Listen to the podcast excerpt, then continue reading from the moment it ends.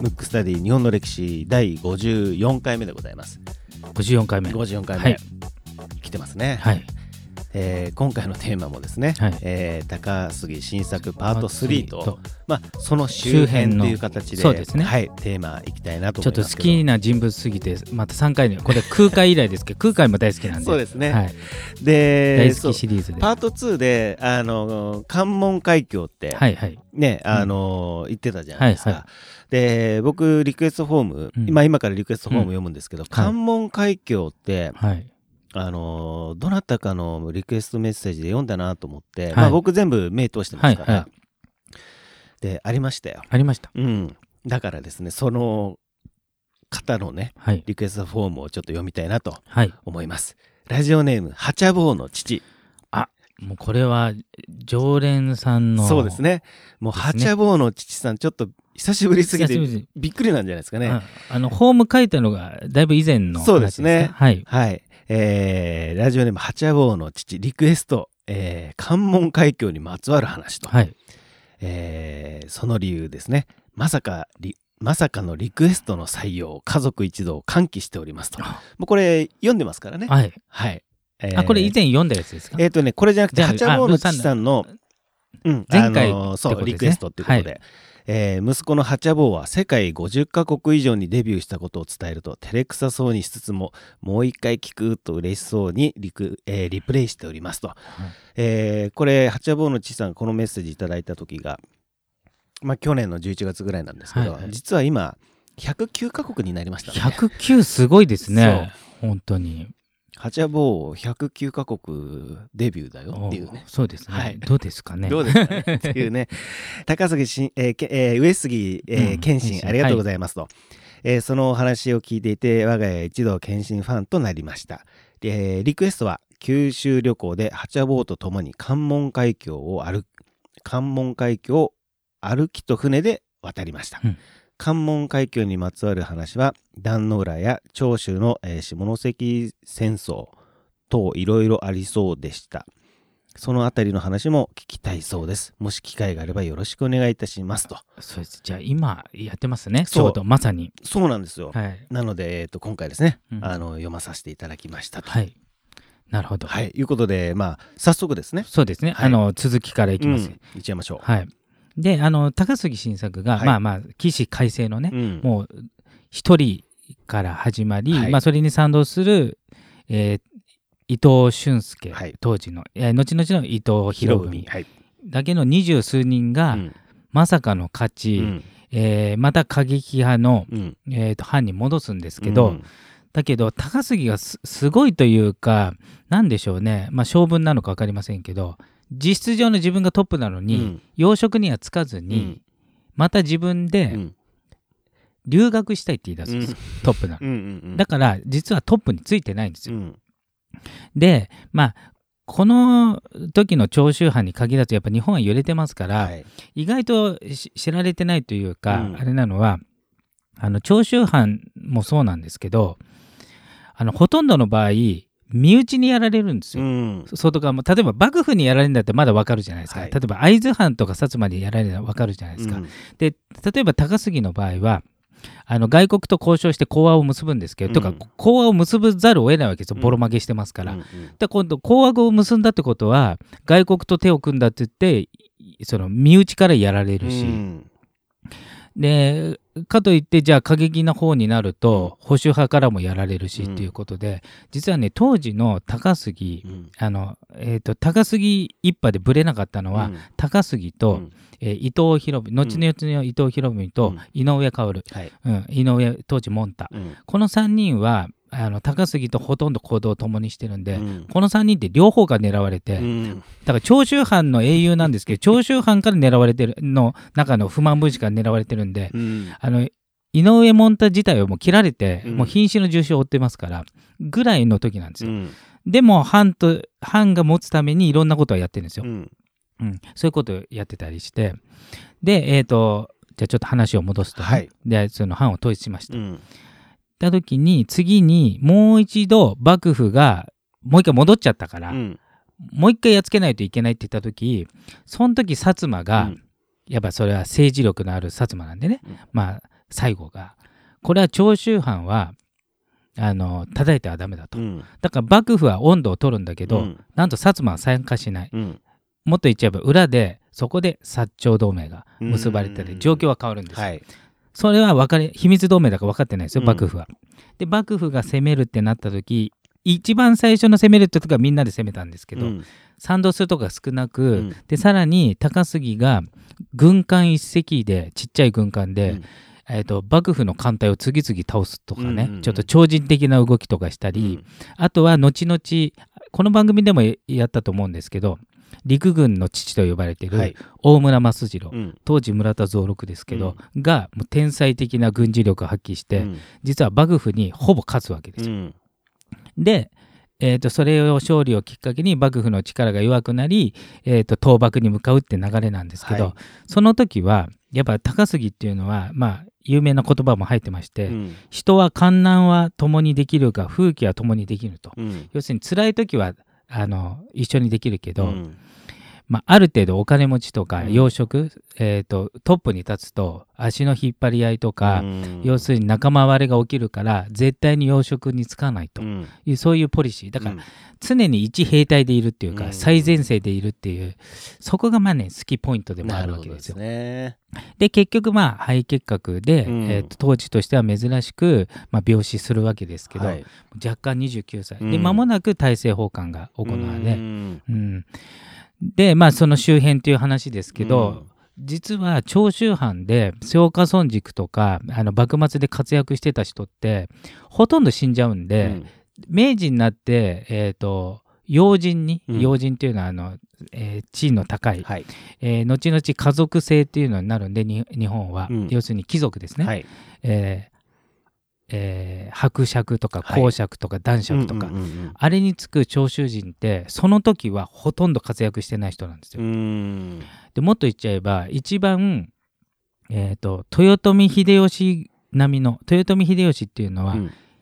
出どころが分かんないレベル、はい。多分農民じゃないかと言われているとこからうんうん。関白まで上がってるわけね、うん。それ歴史上一番の何出世物語、うん。それとほぼ同格なのがうん。長州の2人なんですよ、うん。誰か分かります？伊藤博文。うん。おっと誰ですか？井上薫ですか？井上薫はね違うんですよ。もともとあの人貴族の出身うなんで、ん。もう一人はね山形有朋ああうん。はいはいはいはあい知ってますよ。で当時あ山形京介、ううん。んそれがねおも歴史は面白いのが、うん。まず伊藤博文は、もうあの高杉とべったりなんで、うん。もう高杉があの死ぬ時はもう自分も死ぬぐらいなんでもう20人で戦ったうちのメンバーだから、うん。命がけのことしてますけど、えー、と前回に自分が作った騎兵隊にうん。一緒に決起しないかって、えー、と言ったは話い。ありますよね、はい。その騎兵隊のトップが山形有朋なんで、ん。その時やらないっつったの。ね。俺はやらない、うんそんなことは、うん。そんな危ないことはしないっていうその人が最後最高位行きますから不思議なもん不ですね。思議なもんで。で、その命がけで戦った高杉はその後、後々病死しちゃうんで、うん。だから山形と井上っていう、あ、えー伊藤ね。伊藤が、うん。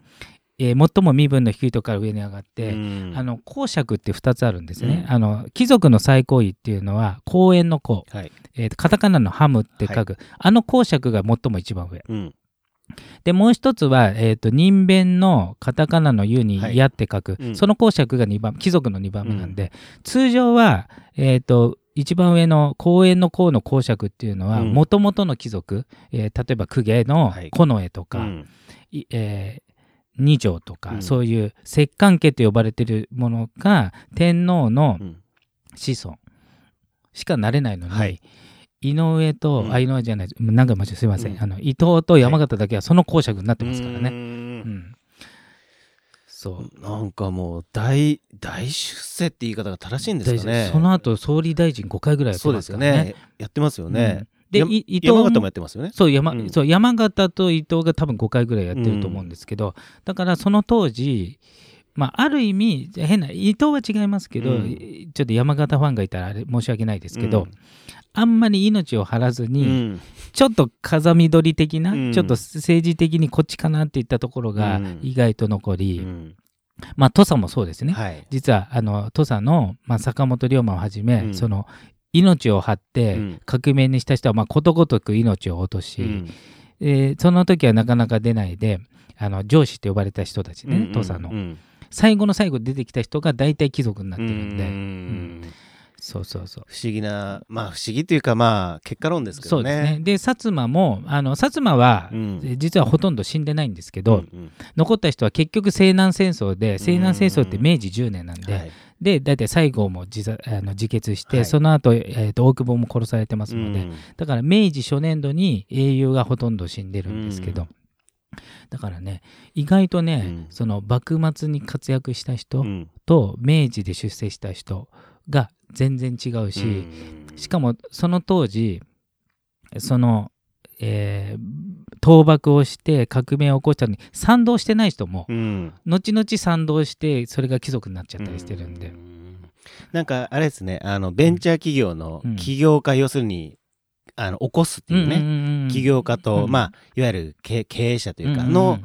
なんか違いみたいなそう感じですね。そうそうそうそうガッともううん。立ち上げる時はすごいエネルギー使うじゃないですか、うんうんうんうんその時にわざわざっていろんな方が亡くなって、うんうん。でただあの倒す能力とうん。それをそう秩序を立てて作り直す能力が違うので、うん。じゃあ高杉が生きてたら明治で役に立ったかって言ったら分かんないですよ。そうですよね、うん、だももしかしたら西郷並みに反乱軍のトップになり、うん。うん処刑されてるかもしれないので、うん。だからまあ革命に必要な人でで明明治の時にはもしかしたら使えない能力かもしれないんで、うん。だからいろいろあるかなっていうありますけどね、うんあとね高杉のねいろんなエピソードがあるんですけど、まずねお金とかが、うん。まあ、ある意味豪快、うんえーよく言えば豪快、はい。悪く言うと自分の金もあの藩のお金も一緒なんで。お財布が一緒だ財布が一緒なんで、うん。もう使い方すごい。例えば藩の命令ですよ、うん。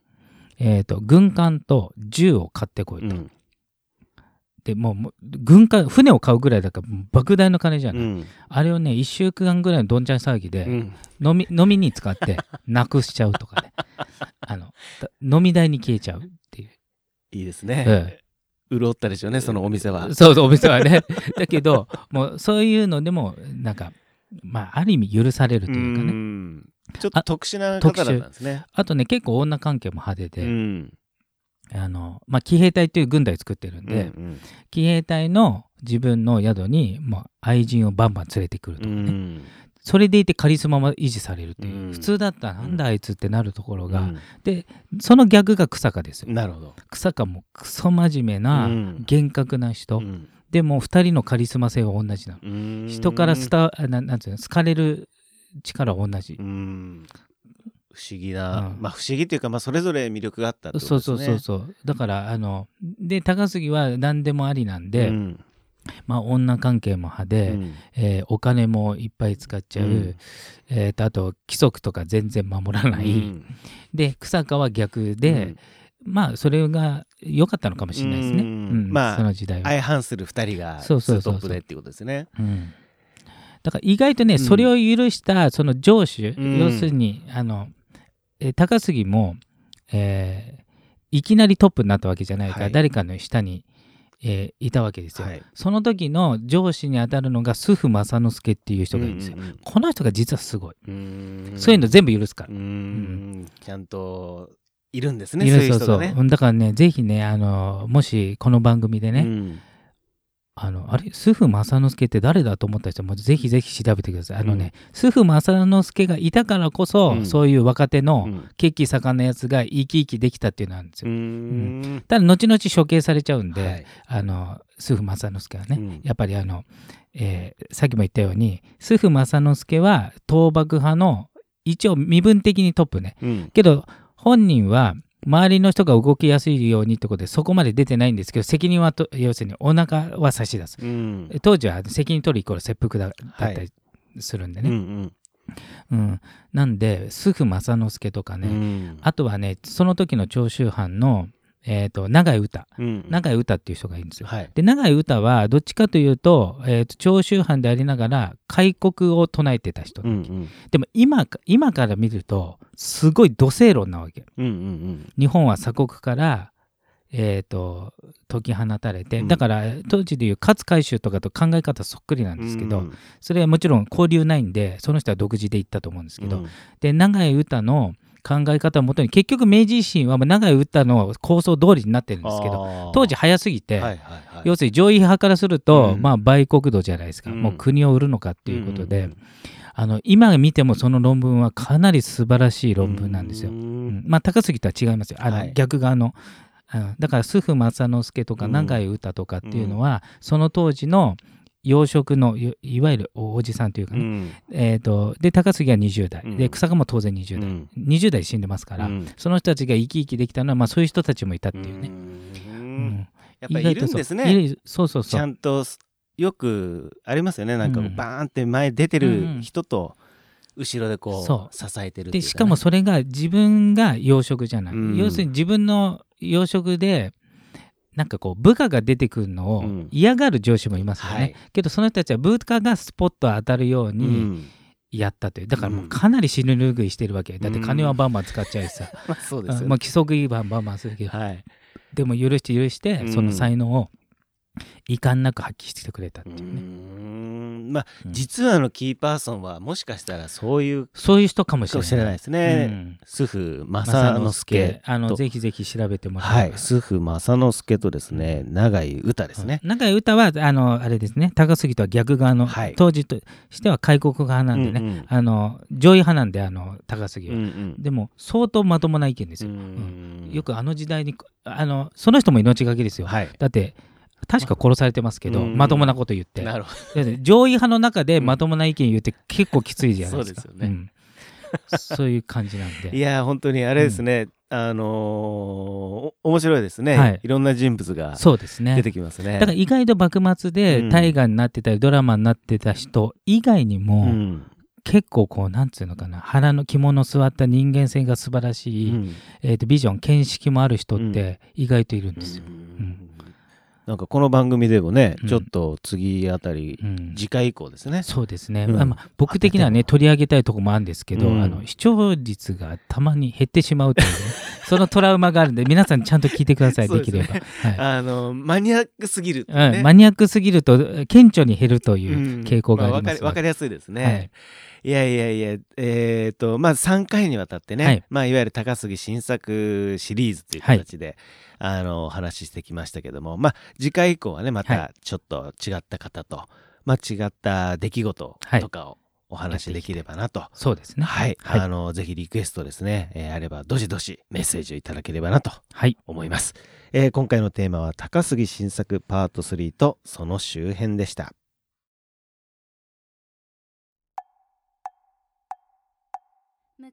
むくラジオだべ。むくむくラジオだべ。むくむくラジオだべ。